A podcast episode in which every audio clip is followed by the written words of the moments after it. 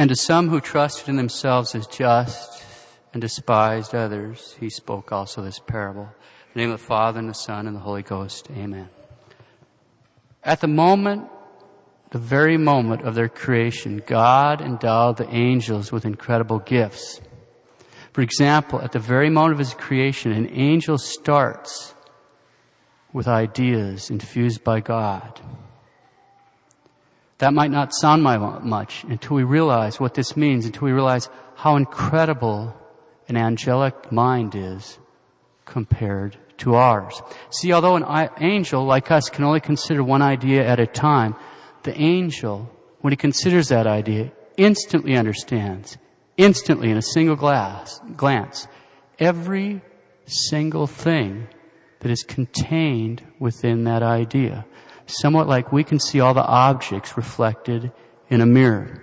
In other words, in a single glance at one of his ideas, without having to stumble along through a process of reasoning and judgment like we do, an angel instantly and completely understands all the truths contained within that idea, all the possible aspects of the idea right up to the ability of his capacity to, uh, to know all the consequences and all the conclusions, every single one of them, right up to his ability, his capacity to know every one of these things in that idea. An angel's intellect is so powerful, he can see so clearly that naturally speaking, he can't make an error.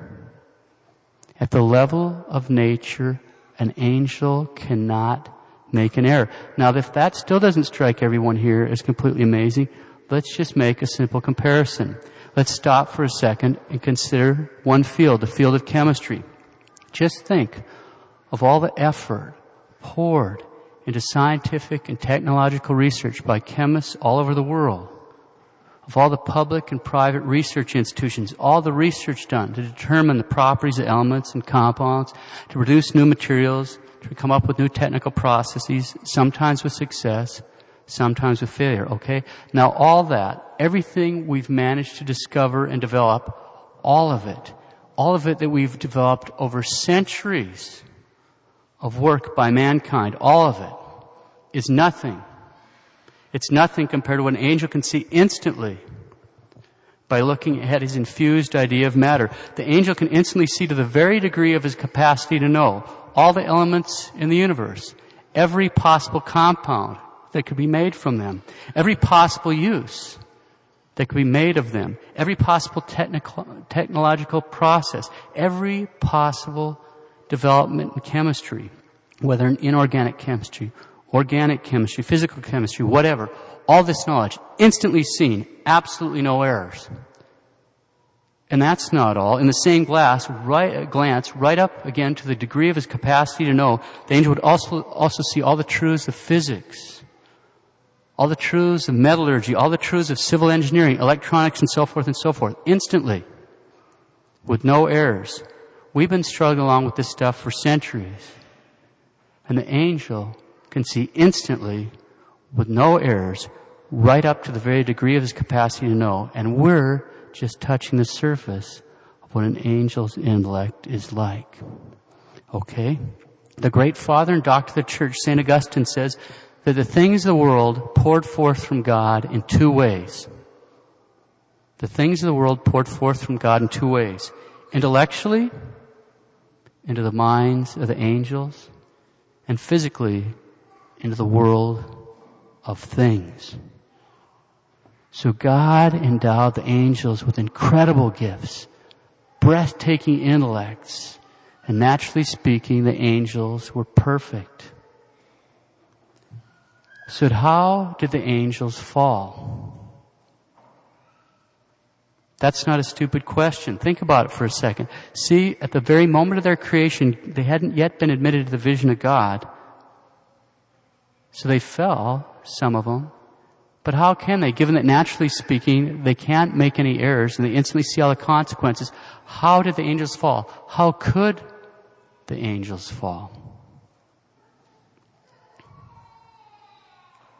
St. Thomas answers the question. In order to understand St. Thomas's answer, we'll follow the commentary of the late great Dominican Father Walter Farrell. Quote, I've edited this for the sake of time. An angel, like a man, can consider only one concept at a time.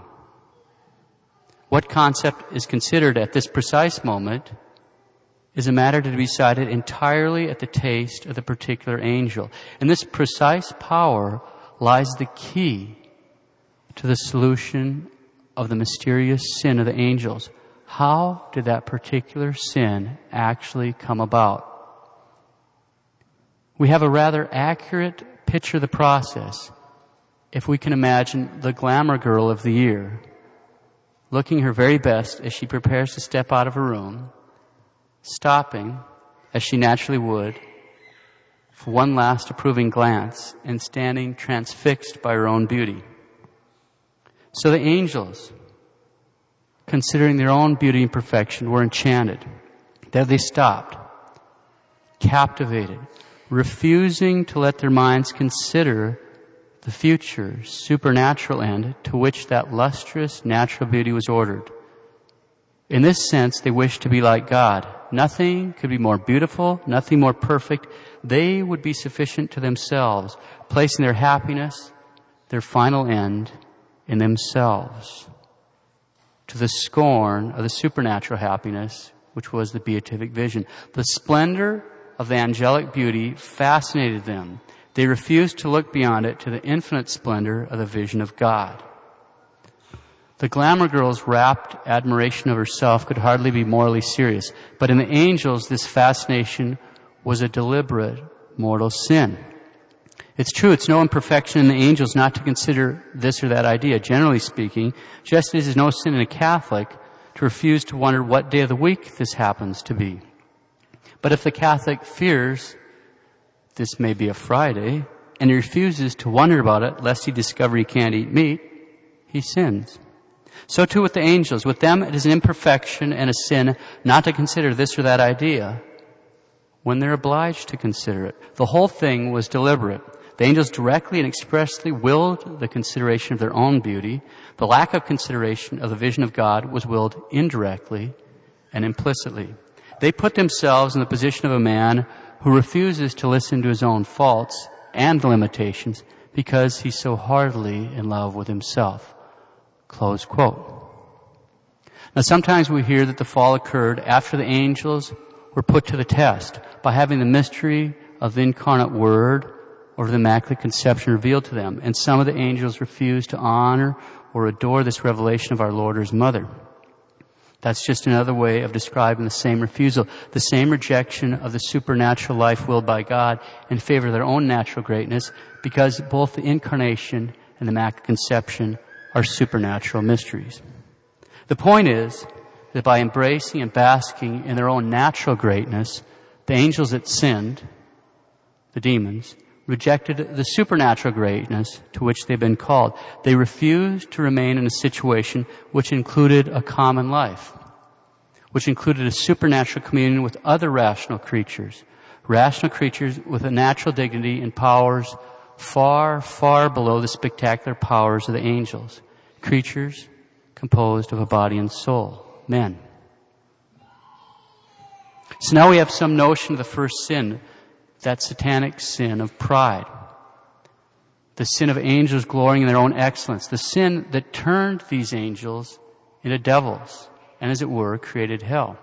A sin in which they preferred to be alone, folded in on themselves, glorying in their own natural greatness rather than to be in supernatural fellowship with God and man. Now with all that as background, let's turn today's parable of the Pharisee and the publican. In order to really appreciate the force of our Lord's words, we'll start with a little background information on each of these characters. First, the Pharisee. Pharisee was a member of a particular hereditary religious association or fraternity, which had a total membership, according to Josephus, of about 6,000. It's pretty small. The Pharisee fraternity had four degrees as well as special vows and obligations. They had a novitiate too. Special vows and obligations, the two most important of which were first to observe in the strictest manner possible all the ordinances concerned with ritual purity, and second, to observe in the strictest manner possible everything concerned with tithes and other religious dues. Pharisees. Second, the publican. Now the Roman tax system had an interesting way of operating. Today we'd call it privatizing. Until the time of Caesar, the tax revenues of a Roman province would be auctioned off for five year periods to joint stock companies headquartered in Rome. They were run by an order, the Equestrians, the knights in Rome. That's who owned these stock companies.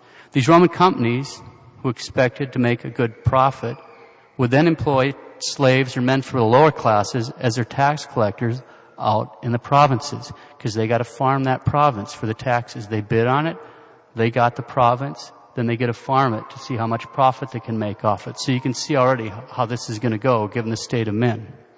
Tax collectors collected harbor tolls, import export tolls, bridge tolls, road tolls, income tax, a head tax on women from the age of 12 to 65 and a head tax on men from the age of 14 to 65, whether you were slave or free. Property tax, which was 10% of the grain, 20% of wine and fruit. Part of this was collected in kind in the produce and part was collected in cash. And sales tax on anything bought or sold in towns. Now these tax collecting employees, you can imagine going every time you come to a bridge you have to stop and get shook down by these guys and they're not necessarily going to be fair. And unfortunately, the same guys that run the, the stock collecting companies also run the judiciary. So even though you have the right to appeal, you're appealing to the guys that own the corporations. Forget it. You're in trouble.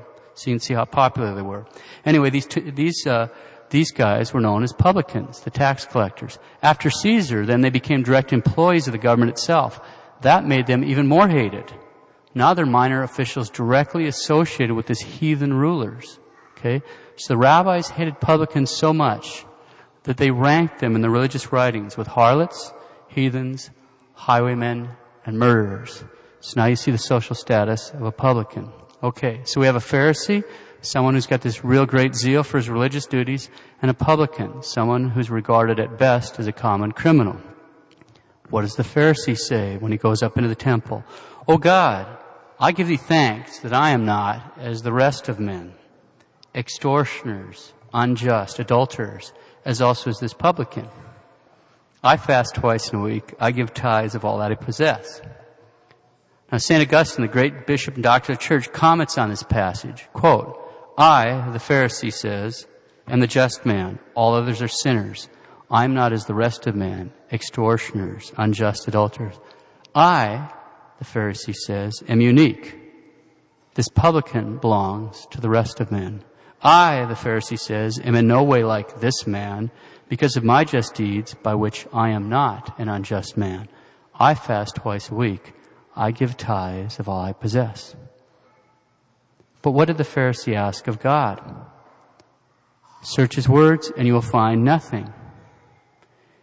He went up to pray, but he had no desire to ask God for anything. He wished to praise himself. And it was not enough to not ask God for anything, but only to praise himself. Besides that, he also wished to insult the other man praying there. Close quote, St. Augustine. So here's a Pharisee, a man who's been given the very great blessing to be a member of what was, right up until the crucifixion of our Lord, the one true church. And only is a member of the one true church, at that time, he's also been given the great graces not to be an extortionist, to apparently not be unjust in his civic dealings, to not fall into adultery, to be able to fast twice a week and still pay his tithes. God has given this Pharisee all these gifts. And what does the Pharisee do to show his gratitude? What does he do? The same thing those fallen angels did at the beginning. Instead of giving the glory to God for all the blessings he's received and asking God to have mercy on his neighbor, he's madly in love with himself. He's enraptured with himself. He's imitating the devils. What about the publican? What is the publican, this man regarded as a common criminal? What does he say? Oh God, be merciful to me, a sinner. The publican, here's a guy, remember, classified with the harlots, the heathens, the highwaymen, and the murderers. He doesn't go up to the temple to tell God what a great guy he is. He goes right up before God and he repents and tells God he's a sinner and ask God to have mercy on him. So what does a publican do? He calls on the divine mercy. And what does our Lord say about the two of them? Quote, I say to you, this man, the publican, went down his, into his house justified rather than the other. Because everyone that exalteth himself shall be humbled, and he that humbleth himself shall be exalted. Scripture tells us that God resists the proud and gives grace to the humble. God resists the proud and gives grace to the humble. Pride turned angels with all their spectacular gifts into devils and filled hell. Pride filled the Pharisee, and inspired him to imitate those devils. The same kind of satanic pride that filled the Pharisee, inspired him to despise the publican, is a gigantic temptation. An absolutely enormous temptation for people who are trying to lead good lives in this culture of death. Why is it such a huge temptation? Because when people are trying to lead good lives, when God has blessed them with the gift of the true faith and given a man a desire to avoid sin and lead a life pleasing to Him, that man has a radically different outlook on life than the general population. And when a fervent Catholic looks around and sees the sort of degenerate, disgusting behaviors, the clothing styles, these so-called lifestyles of this neo-pagan culture of death, when he looks around and sees that, for example, he might encounter a drug addict or a pro-abortion activist. If he's careful, the fervent Catholic might forget one fundamental truth. There, but for the grace of God, go I. There, but for the grace of God, go I. Each and every one of us can honestly say, if he hasn't already spent part of his life or isn't right now trapped by some horrible sin, each and every one of us can honestly say that if we're good, it's only by the grace and mercy of God. Because without the grace of God, we'd be completely ensnared in all the sewage of this culture of death too. And if we ever allow ourselves to forget that the only reason that we're not currently, right here and now, terrible sinners, if we ever forget that the reason that we're not terrible sinners is because of the grace and mercy of God, if we ever forget that, it's easy to move away from hating these sins. And believe me, we have to hate these sins. Look at what things like drug addiction and pro-abortion activism do to the people involved in them. If they don't change directions, they're going to wind up where they're headed. And that's frightening. We have to hate that. We don't want anybody to go to hell. We have to hate sin. But if we're not careful, it's easy to move away from hating that kind of behavior to imitating the Pharisee, despising the poor sinners who are in that way. This problem isn't so common for penitents, people who've had a major conversion from life of sin, but it's a special danger for the young and other people that God has so far spared from getting into serious trouble. And if we allowed ourselves to get that far, it won't be long till by the just judgments of God, we find ourselves plunged into some terrible sin. In his comments on Galatians 6.1, St. Alphonsus says, quote, The apostle Paul tells us that in correcting sinners, we should not treat them with contempt, lest God should permit us to be assailed by the temptation to which they yielded and perhaps to fall into that very sin which we were surprised to see them commit. We should, before we approve others, consider that we are as miserable and as liable to sin as our fallen brethren. Close quote. There are two special dangers here. One in regards to purity and the other in regards to faith. In regards to the special dangers of purity, St. Thomas points out that, quote, the man who is fettered by pride and does not know it the man who is fettered by pride and does not know it falls into the sin of impurity, which of itself is obviously disgraceful. So that through this sin he may rise up again, humble. Close quote. Impurity is a punishment for pride. We each have to be very humble here. The fact that impurity is a punishment for pride is true for nations as well. We're a proud nation. That's why we're drowning in a tidal wave of impurity. In regards to the special dangers of the faith, what was true with the Pharisee and the publican is just as true for each one of us today. We have to be careful that we don't fall into a trap of thinking something along these lines. Oh God, I give thee thanks that I am not as the rest of men, contracepting, heretics, associating with bad company, watching bad movies, wearing immodest clothes, as also all these other cafeteria Catholics. I fast twice a week. I give tithes of all I possess. Don't ever think can't happen to me. Can happen. Happened to some of the angels and they were perfect. Happened to Adam and Eve. They were perfect. We're not perfect. And the playing field we're on is a lot rougher. And Satan has his plans for the pious too. Don't ever think it can't happen to me. Don't ever think that. This kind of talk that sounds somewhat like what I just said is pretty common. We've all heard it. The devil has his plans for the pious too. We gotta be careful. It's true we've been given a gift that's greater than all the natural gifts given to the most outstanding angel. We've been given this priceless gift of the true faith with an infinite value. A gift of the faith, a faith without which it is impossible to please God. But we better not get proud and arrogant about it because in the first place, none of us did anything to deserve this gift of the faith. And in the second place, every one of us has sinned and offended God so that the reason we hold the faith is only by His mercy and His love, His great mercy. We've offended the very gift giver. Don't ever think it can't happen to me. The devil has his plans for the pious. We need to be humble, so before we close, let's consider briefly some practical advice on how to fight our pride by growth and humility. We'll just brief ideas on prayer and works. Prayer. Great doctor of the church, St. Teresa Avila says, quote, we shall never acquire true humility unless we raise our eyes to behold God. Look upon His greatness, the soul sees better her own littleness. Beholding His purity, she is the more aware of her uncleanness. Considering His patience, she feels how far she is from being patient.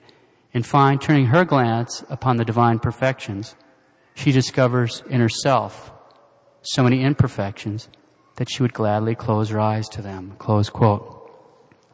So we should really ponder the greatness of God in prayer if we want to grow in humility. We should beg God for humility. We could pray the litany of humility. Just put it in the bulletin. I'll keep it running in the bulletin off and on periodically for some months so that everybody can cut it out and put a little copy in your missal or by your bed on the nightstand someplace. Pray that. Humility is the foundation of the other virtues. It's not the most important virtue, but it's foundational. That's why Our Lady's the greatest saint. She's the most humble. Works. Taking most of these from St. Alphonsus. Number one, be careful to not brag. Don't boast of anything. Number two, since without the divine aid, we can do nothing. We gotta keep that in mind. Without the divine aid, we can do nothing. Be careful never to confide in our own strength. But we want to strive to live in continual and utter distrust of ourselves. In other words, we want to place our trust and confidence in God. We don't want to trust ourselves. That's the first rule of spiritual life. Put our trust and confidence in God. He's not damaged. We are. We can rely on Him. He'll help us out. We might mess up, but He won't. Okay? Number three, if we fall, we shouldn't give way to despair or anger. Instead, we should humble ourselves, repent, and then with a stronger sense of our own weakness, that's the one thing we can learn from the fall is humility, huh? With a stronger sense of our own weakness, we should throw ourselves into the arms of our Lord. To be angry with ourselves after having committed our sin is not an act of humility and pride, which makes us wonder how we could fall into such defect. What do you mean, how could I do that? I just did it. You know, when people say, how could I do that? Well, you just did. I mean, you know, all you have to do is do hit rewind and think about what just happened. We all do it. Getting mad about it is just pride. What did you expect? The miracle is we're not worse than we are. That's the marvel that we're not worse than we are. It's the great mercy of God. So we want to cooperate with His grace and don't be surprised when we fall, but repent and turn God with renewed zeal. Four, should we ever see another one, someone else commit a grievous sin, take care not to indulge in pride, nor be surprised at his fall, but pity his misfortune and tremble for yourself. We don't want to play the Pharisee role. Pity his misfortune and tremble for yourself. Say a prayer for him. Five, we want to renew our devotion to the Most Blessed Mother. Okay? Let's close with a few quotes, a few thoughts from that great book, Humility of Heart. Quote, God banished angels from heaven for their pride. Therefore, how can we pretend to enter into heaven if we don't keep ourselves in a state of humility? In paradise, there are many saints who never gave alms on earth. Their poverty justified them. There are many saints who never mortified their body by fasting or wearing hair shirts. Their bodily infirmities excused them. There are many saints who were not virgins. Their vocation was otherwise. But in paradise, there is no saint who is not humble. Close quote. In paradise, there is no saint who is not humble. The beginning of humility is to realize that we're proud. In paradise, there is no saint who is not humble.